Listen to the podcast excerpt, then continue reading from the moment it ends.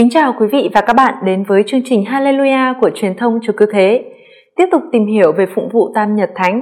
Hôm nay, một lần nữa, chúng ta sẽ gặp gỡ cha Giuse Phạm Đình Ái dòng Thánh Thể và lắng nghe Ngài chia sẻ về phụng vụ thứ sáu tuần Thánh.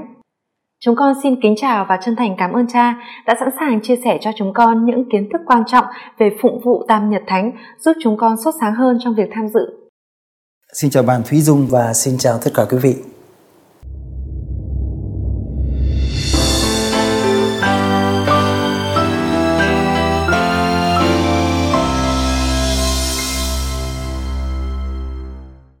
Thưa cha, chúng con thấy có người gọi đây là thứ sáu tuần thánh, có người gọi đây là thứ sáu thánh và cũng có người gọi đây là thứ sáu khổ nạn. Rõ ràng các cách gọi có sự khác nhau về ý nghĩa, vậy phải gọi theo như thế nào là đúng thưa cha? thì bạn Thùy Dung và tất cả anh chị em, ở Việt Nam của chúng ta thì chúng ta thường gọi thứ sáu trong tuần thương khó hay là trong tuần thánh gọi là thứ sáu tuần thánh và bản dịch của ờ, Ủy ban Văn hóa trực thuộc Hội đồng Giám mục Việt Nam đã sử dụng cái từ là thứ sáu thánh ở trong cuốn hướng dẫn về lòng đạo đức bình dân và phụng vụ. Tuy nhiên, nói chung là trên thế giới người ta sử dụng ba cụm từ sau đây. Thứ nhất đó là thứ sáu trong tuần thương khó Chúa. Cụm từ này có ở trong sách lễ Latin cũng như được sử dụng trong tài liệu phụng vụ những quy luật tổng quát về năm phụng vụ và lịch chung Roma nhằm diễn tả hai nội dung sau đây. Thứ nhất, đây là một cử hành diễn ra trong ngày thứ sáu và thứ hai là nội dung và mầu nhiệm của cử hành là cử hành cuộc thương khó của Chúa. Tên gọi thứ hai là thứ sáu thánh. Tên gọi này nhằm nhấn mạnh đến tính cách thiêng liêng và thánh thiện của thứ sáu này. Bởi vì thứ sáu thánh không phải là một cái thứ sáu bình thường mà đây là một thứ sáu rất là thánh thiêng trong đó chúng ta nhận ra rằng Thiên Chúa tỏ mình ra Ngài là đấng thánh qua Đức Giêsu Kitô Ngài sẵn lòng chịu chết trên thập giá để hủy diệt tội lỗi con người và từ trên thập giá người nâng chúng ta lên và làm cho chúng ta lên thánh. Tên gọi thứ ba là thứ sáu phục sinh. Đây là một cái tên gọi mới à, nhằm nhấn mạnh đến vinh quang phục sinh. Nhưng mà vinh quang phục sinh lại ẩn giấu trong thánh giá.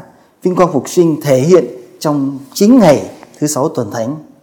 Thứ sáu phục sinh chúng ta vừa tưởng niệm cuộc thương khó của Chúa, nhưng chúng ta cũng tưởng niệm và kính mình mừng sự sống của Đức Giêsu Kitô.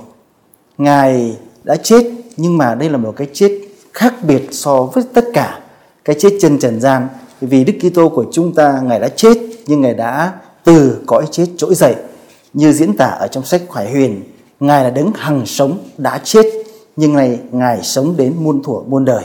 Chúng ta thấy là các bản văn phụng vụ và các bài hát ở trong nghi thức phụng vụ của thứ sáu thánh sẽ diễn tả ngày thứ sáu, đó là quy chiếu về phục sinh, về vinh quang, về khải hoàn và sự hân hoan trong ngày này.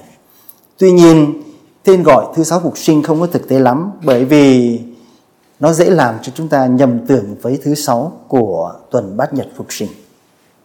Thưa cha, có nơi cử hành nghi thức phụng vụ thứ sáu thánh vào buổi chiều, cũng có nơi cử hành vào buổi tối. Phụng vụ có quy định gì về thời gian tổ chức không thưa cha? Lý tưởng nhất là nên tổ chức vào 3 giờ chiều. Vì sao vậy? Bởi vì theo tường thuật của tin mừng thì Chúa Giêsu chết trên thập giá vào giờ thứ 9. Tuy nhiên trong thực tế không phải lúc nào cũng có thể cử hành lúc 3 giờ chiều mà chúng ta phải chọn cái thời điểm nào mà có thể giáo dân tham dự được một cách đông đủ nhất. Tuy nhiên, chúng ta không thể cử hành phụng vụ thứ sáu tuần thánh bắt đầu quá 21 giờ tối bởi vì chúng ta phải tránh thứ sáu thánh kéo dài quá mức sang thời gian của thứ bảy tuần thánh. Thưa cha, chúng con thấy trước khi cử hành nghi thức phụng vụ thứ sáu thánh thì bàn thờ hoàn toàn để trống đúng không ạ? Và tại sao lại như thế?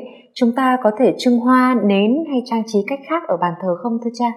Đúng vậy, theo chỉ dẫn của sách lễ Roma thì trước khi cử hành phụng vụ thứ sáu thánh thì trên cung thánh sẽ không có trang hoàng, không có thánh giá, không có khăn trải bàn thờ và không có chân đèn hay là chân đến. Tại sao như vậy? Bởi vì việc không có trưng hoa không có đèn không nến không trải khăn bàn và không có thánh giá nó phù hợp với lại ý nghĩa của buổi cử hành phục vụ thứ sáu tuần thánh đó là chúng ta cử hành chúng ta tưởng niệm cuộc khổ nạn của Chúa Giêsu. Vâng, xin được cảm ơn những chia sẻ của cha và thưa cha, những cử hành chính yếu trong phụng vụ thứ sáu thánh gồm những gì ạ? Chúng ta biết rằng là tại Roma theo như cuốn Sacramentarium Gregorianum từ thế kỷ thứ 10 tuy không được sắp xếp theo một cái cách thức nhưng tự chung thì phụng vụ thứ sáu thánh phát triển một cách mạnh mẽ ba yếu tố cho đến ngày hôm nay. Đó là ba yếu tố nào? Thứ nhất, đó là phụng vụ lời chúa. Ở trong đó thì cử hành sẽ công bố bài thương khó theo tin mừng của thánh Gioan cùng với những lời nguyện chung rất là trọng thể. Phần thứ hai là kính thờ thánh giá và phần thứ ba là hiệp lễ. Thưa cha Trước khi cử hành nghi thức phụng vụ thứ sáu thánh, chúng con thấy linh mục chủ sự phủ phục trước bàn thờ. Nghi thức này có ý nghĩa gì ạ? Nghi thức này có ít nhất là bốn ý nghĩa sau đây. Thứ nhất là bày tỏ tâm tình khiêm tốn thờ lạy mầu nhiệm cứu chuộc của Chúa nhờ thập giá. Thứ hai là gợi lại hình ảnh Chúa Giêsu sấp mình cầu nguyện ở trong vườn Gethsemane. Cái ý nghĩa thứ ba là gợi lên cho chúng ta cảnh tượng Chúa Giêsu nằm trên thánh giá hầu cứu chuộc tội lỗi của nhân loại. Ý nghĩa thứ tư là diễn tả con người chúng ta thuộc về đất và con người phải mang ăn chết. Phùng vụ thứ sáu tuần thánh hướng dẫn chúng ta là có thể thay thế tư thế phổ phục bằng tư thế quỳ, nhưng chúng ta không nên làm như vậy nếu không có lý do quan trọng, bởi vì tư thế này đặc biệt dành riêng cho phụng vụ thứ sáu tuần thánh và có một tác động lớn lớn trên cộng đoàn tham dự. Vâng thưa cha, một trong những điểm đặc biệt và cũng là cử hành để lại ấn tượng rất mạnh trong thứ sáu thánh đó là việc hát bài thương khó. Cử hành này có từ khi nào thưa cha? Có thể nói cử hành này à, có từ năm 388 tại Antiochia bởi vì Thánh Doan Kim Khẩu trong một bài giảng về ngày của Thánh Giá Ngài có nói đến việc là trong cử hành này người ta sẽ công bố những đoạn tin mừng liên quan đến thánh giá. Tức là trong đó, như là kiểu chúng ta hiểu hiện nay là hát bài thương khó. Hồi đầu thế kỷ thứ năm, theo như là cuốn nhật ký hành hương đến đức thánh của Egidia, thì bà có ghi lại những sinh hoạt tôn giáo tại Jerusalem. Trong đó chúng ta biết rằng là vào ngày thứ sáu thánh, thì từ giữa trưa cho đến 3 giờ chiều, thì cộng đoàn tín hữu sẽ cử hành phụng vụ lời Chúa. Trong đó, dân chúng thì lắng nghe những bài cựu ước và tân ước nhất là lắng nghe bảy lời sau cùng của Chúa Giêsu phụng vụ sẽ kết thúc với bài tin mừng theo Thánh Gioan nói đến việc Chúa Giêsu gục xuống và trao thần khí. Thưa cha, bài thương khó khá dài và rất nhiều ý nghĩa. Cha cho con hỏi, điểm nhấn chính mà giáo hội muốn nhắm đến khi hát bài thương khó này là gì ạ? Qua bài thương khó chúng ta thấy là giáo hội muốn tưởng niệm biến cố cao điểm của công cuộc cứu rỗi con người do Chúa Kitô thực hiện. Tuy đây là bài thương khó nhưng ngay từ đầu cũng cho chúng ta thấy là Chúa Giêsu đang dần bước vào vinh quang hơn là bước vào giờ của sự chết. Chính Ngài là đứng chiến thắng tử thần. Khi được treo lên thập giá thì Ngài kéo mọi người lên với Ngài. Đó chính là ý chính của bài thương khó được công bố ngày hôm nay. Thưa cha, việc hát bài thương khó được thực hiện như thế nào trong phụng vụ hiện nay ạ?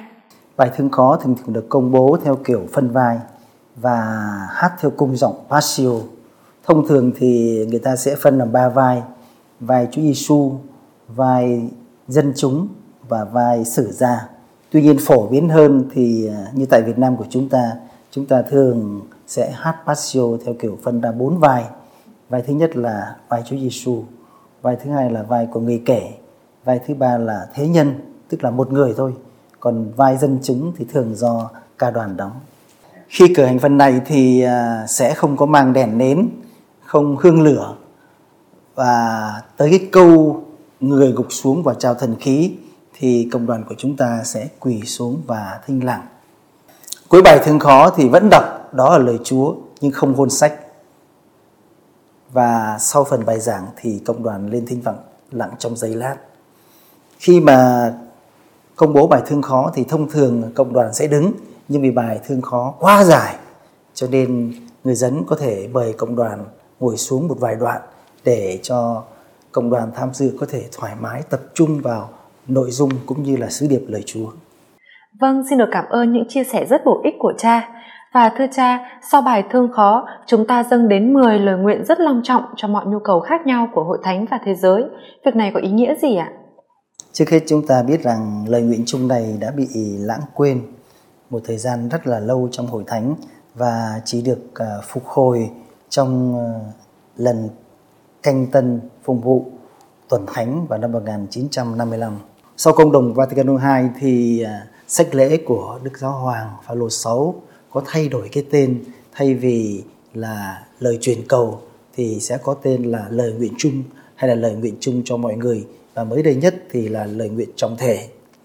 Qua việc đọc 10 ý nguyện trong cái lời nguyện trọng thể này thì giáo hội giáo hội sẽ cầu bầu cho mọi thành phần trong hội thánh và cầu nguyện cho toàn thể nhân loại bởi vì giáo hội mong ước rằng ơn cứu rỗi được thể hiện trên thập giá là dành cho tất cả mọi người trên trần gian. Vâng, thưa cha, nếu là những lời nguyện cho các nhu cầu thực tế thì chúng ta có thể thay đổi những lời nguyện này không hay buộc phải đọc theo các lời nguyện đã được soạn sẵn trong sách lễ Roma và cách thức cử hành các lời nguyện chung này như thế nào ạ? Thật ra thì bản quyền địa phương cho phép hay là quy định thêm những ý nguyện đặc biệt trong lời nguyện chung trọng thể. Còn về phía linh mục chủ sự thì ngài có thể chọn lựa từ trong những lời nguyện của sách lễ Roma những lời nguyện nào mà phù hợp với hoàn cảnh địa phương. Tuy nhiên, Ngài phải giữ cái thứ tự của lời nguyện trong sách lễ Roma. Chúng ta biết rằng là theo sắc lệnh mới nhất của Bộ Phụng tự và Kỷ luật Bí tích ban hành ngày 20 tháng 3 năm 2020 vừa qua thì giáo hội khuyến khích à, Đức Giám mục địa phương có thể xem xét để thêm vào trong 10 ý nguyện này một lời nguyện để cầu nguyện cho các bệnh nhân những người đã chết trong cơn đại dịch và kể cả cầu nguyện cho những người đang là nao núng và kinh hãi trước cơn đại dịch này. Vâng, như cha đã nói, suy tôn thánh giá là một phần quan trọng của nghi thức phụng vụ thứ sáu thánh. Vậy thì nghi thức này có từ khi nào và xuất phát từ đâu thưa cha? Có thể nói là nghi thức suy tôn thánh giá có từ rất sớm trong giáo hội và xuất phát tại Jerusalem theo như là cuốn nhật ký hành hương đến đất thánh của Eziria thì chúng ta thấy rằng là đây là một thực hành rất là quan trọng trong phụng vụ thứ sáu tuần thánh tại Jerusalem.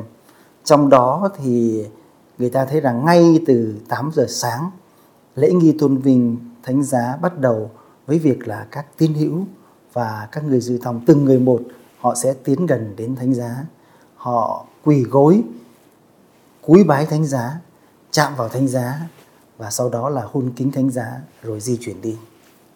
Vâng, ở Roma ngày xưa thì nghi thức này được thực hiện như thế nào thưa cha? Chúng ta biết rằng là từ Jerusalem thì nghi thức này đã được à, Roma đón nhận và thực hành như được ghi lại trong các tài liệu phụng vụ của thế kỷ thứ 10, của thế kỷ thứ 8. Lý do là ở Roma có giữ cái di tích thánh giá và do ảnh hưởng của giáo hội Jerusalem cũng như là do ảnh hưởng của các đức giáo hoàng phát xuất từ Đông Phương. Từ thế kỷ thứ 13 thì nghi lễ suy tôn thánh giá là thành phần của phong vụ giáo hoàng cũng như là tại các nhà thờ do các linh mục phụ trách. Khi cử hành thì linh mục chủ sự sẽ đặt thánh giá trên bàn thờ, sau đó là cử hành phong vụ lời Chúa, rồi à, các thử thách viên sẽ chuẩn bị bằng cách kiệu mình thánh ra để cho các tín hữu chuẩn bị rước lễ sau đó rồi có nghi thức bái kính hôn thánh giá đọc kinh lạy cha cuối cùng là cộng đoàn tôn vinh thánh giá và rước lễ Vậy thưa cha, ở những nơi không có di tích thánh giá thì nghi thức này đã được thực hiện như thế nào ạ? Thật ra thì từ Roma, nghi thức suy tôn thánh giá có lan ra đến các dội khác. Nhưng mà bởi vì có rất nhiều nơi không có di tích thánh giá cho nên là sẽ được thay thế bằng ảnh tượng chịu nạn phần kính thờ thánh giá thì không khác gì so với phụng vụ hiện nay, nghĩa là chủ sự sẽ sướng đọc đây là gỗ thánh giá, nơi châu đấng cứu độ trần gian. Ba lần và mỗi lần đọc như vậy thì vị linh mục chủ sự sẽ mở một phần khăn của cái tượng chịu nạn và cộng đoàn sẽ đáp lại, chúng ta hãy đến thờ lạy. Sau đó thì vị chủ sự sẽ hôn thánh giá. Tiếp đến là các thử tác viên và sau cùng là giáo dân cũng hôn thánh giá. Vì hội thánh không chỉ thỏa mãn trong việc trình bày cho con người, cho các tín hữu nhìn thánh giá mà thôi, mà còn mong ước các tín hữu tới gần và hôn kính thánh giá nữa. Nghi thức này được ghi vào trong sách lễ 1570 và rồi nghi thức canh tân tuần thánh năm 1955. Sách lễ của Đức Giáo hoàng Phaolô 6 thì có trình bày cho chúng ta hai cách để biểu dương thánh giá và không khác gì mấy so với phụng vụ giáo hoàng của thế kỷ thứ bảy và thứ 8. Thưa cha, ngày nay nghi thức kính thờ thánh giá được giáo hội công giáo cử hành như thế nào ạ? Sau khi mà biểu dương thánh giá thì thánh giá sẽ được à, mang xuống lối vào cung thánh. Thì thánh giá có thể đặt tại đó hoặc là có hai giúp lễ đỡ thánh giá đứng ở đó với hai nến được đặt hai bên. Thánh giá phải đủ lớn, phải nghệ thuật và chỉ sử dụng một cây thánh giá mà thôi. Vì chủ sự sẽ hôn lên thánh giá theo như là chỉ dẫn của sách lễ 2002 cũng như là của sách lễ ghi giám mục thì vị giám mục hay linh mục chủ sự hôm ấy có thể cởi giày ra trước khi tiến đến hôn kính thánh giá. Nếu số người quá đông thì à, sau khi vị chủ sự hôn kính thánh giá thì chỉ một ít đại diện trong số các thừa tác viên và giáo dân lên hôn kính thánh giá mà thôi.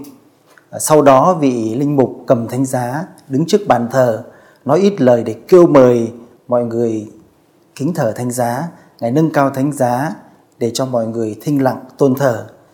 Và trong cái ờ, nghi thức này thì cuối cùng linh mục có thể ban phép lành thánh giá.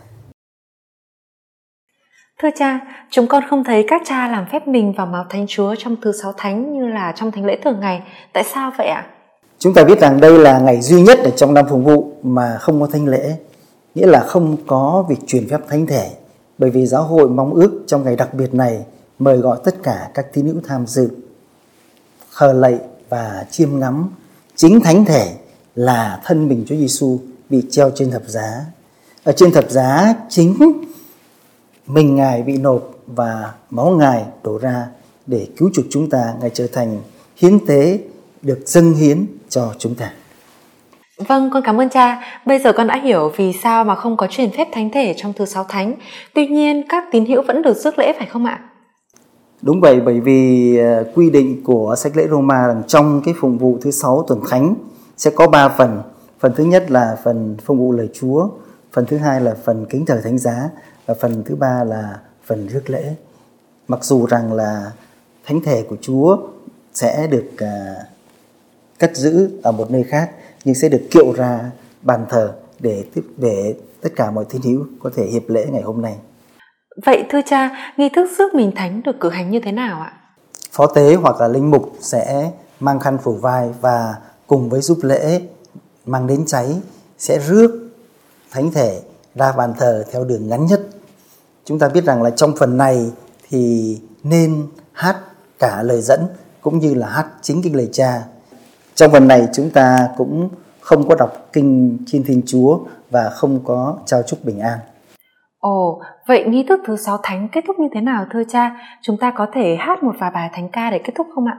Nghi thức uh, phụng vụ thứ sáu tuần thánh sẽ kết mà không có lời giải tán, có nghĩa là chúng ta không có hát bài nào và chúng ta sẽ thinh lặng ra về vì phụng vụ uh, của Tam Nhật Thánh chưa chấm dứt và sẽ tiếp diễn vào phụng vụ vào ngày mai. Sau cử hành phụng vụ thì uh, sẽ lột khăn bàn thờ nhưng mà để lại trên bàn thờ thánh giá và bốn cây nến để mọi người có thể đến để tiếp tục tôn thờ, suy niệm và cầu nguyện. Nhà tạm để trống vì mình thánh còn lại sẽ được đưa vào nơi thích hợp trong phòng thánh. Chỉ đặt bình thánh vào nhà tạm khi mà hoàn cảnh đòi buộc mà thôi. Thưa cha, ngoài nghi thức phụng vụ thì có nghi thức gì đặc biệt trong cử hành thứ sáu thánh không ạ? Ngoài nghi thức phụng vụ mà chúng ta vừa nói đến thì là còn có ba cái cử hành đáng chú ý sau đây. Thứ nhất đó là tại nhà thờ giáo sứ hoặc là tại nhà thờ chính tòa thì các tín hữu cũng như các giáo sĩ có thể tập trung đến đó để cử hành giờ kinh phục vụ, kinh sách và kinh sáng. Trong ngày hôm nay thì chúng ta chỉ chào mình Thánh Chúa trong cử hành phục vụ cuộc thương khó Chúa mà thôi. Còn riêng đối với bệnh nhân thì có thể chào mình Thánh cho họ bất cứ lúc nào. Ngày hôm nay thì à, không cử hành bí tích nào khác khác ngoài bí tích giải tội, bí tích sức dầu bệnh nhân hoặc là bí tích rửa tội khẩn cấp. Khi cảnh nghi thức an táng thì trong ngày hôm nay không đàn không hát và không kéo chuông. Vâng, con xin được cảm ơn cha vì những lời tâm sự cũng như những chia sẻ rất phong phú của cha trong buổi trao đổi ngày hôm nay. Và chúng con hy vọng sẽ tiếp tục được học hỏi với cha về phụng vụ thứ bảy tuần thánh. Xin cảm ơn tất cả quý vị và xin kính chúc quý vị chúng ta đã lãnh nhận được thật nhiều ân sủng trong ờ, cử hành ngày thứ sáu tuần thánh sắp đến. Kính thưa quý vị và các bạn, chương trình hôm nay xin tạm kết thúc tại đây. Hẹn gặp lại quý vị và các bạn trong chương trình kế tiếp tìm hiểu về phụng vụ thứ bảy tuần thánh cũng với vị khách mời của chúng ta là cha du xe Phạm Đình Ái. Nguyện xin Chúa Kitô chịu đóng đinh cho tất cả chúng ta được trải nghiệm tình yêu cứu độ mà người đã bày tỏ cách đặc biệt trong mầu nhiệm thương khó của người.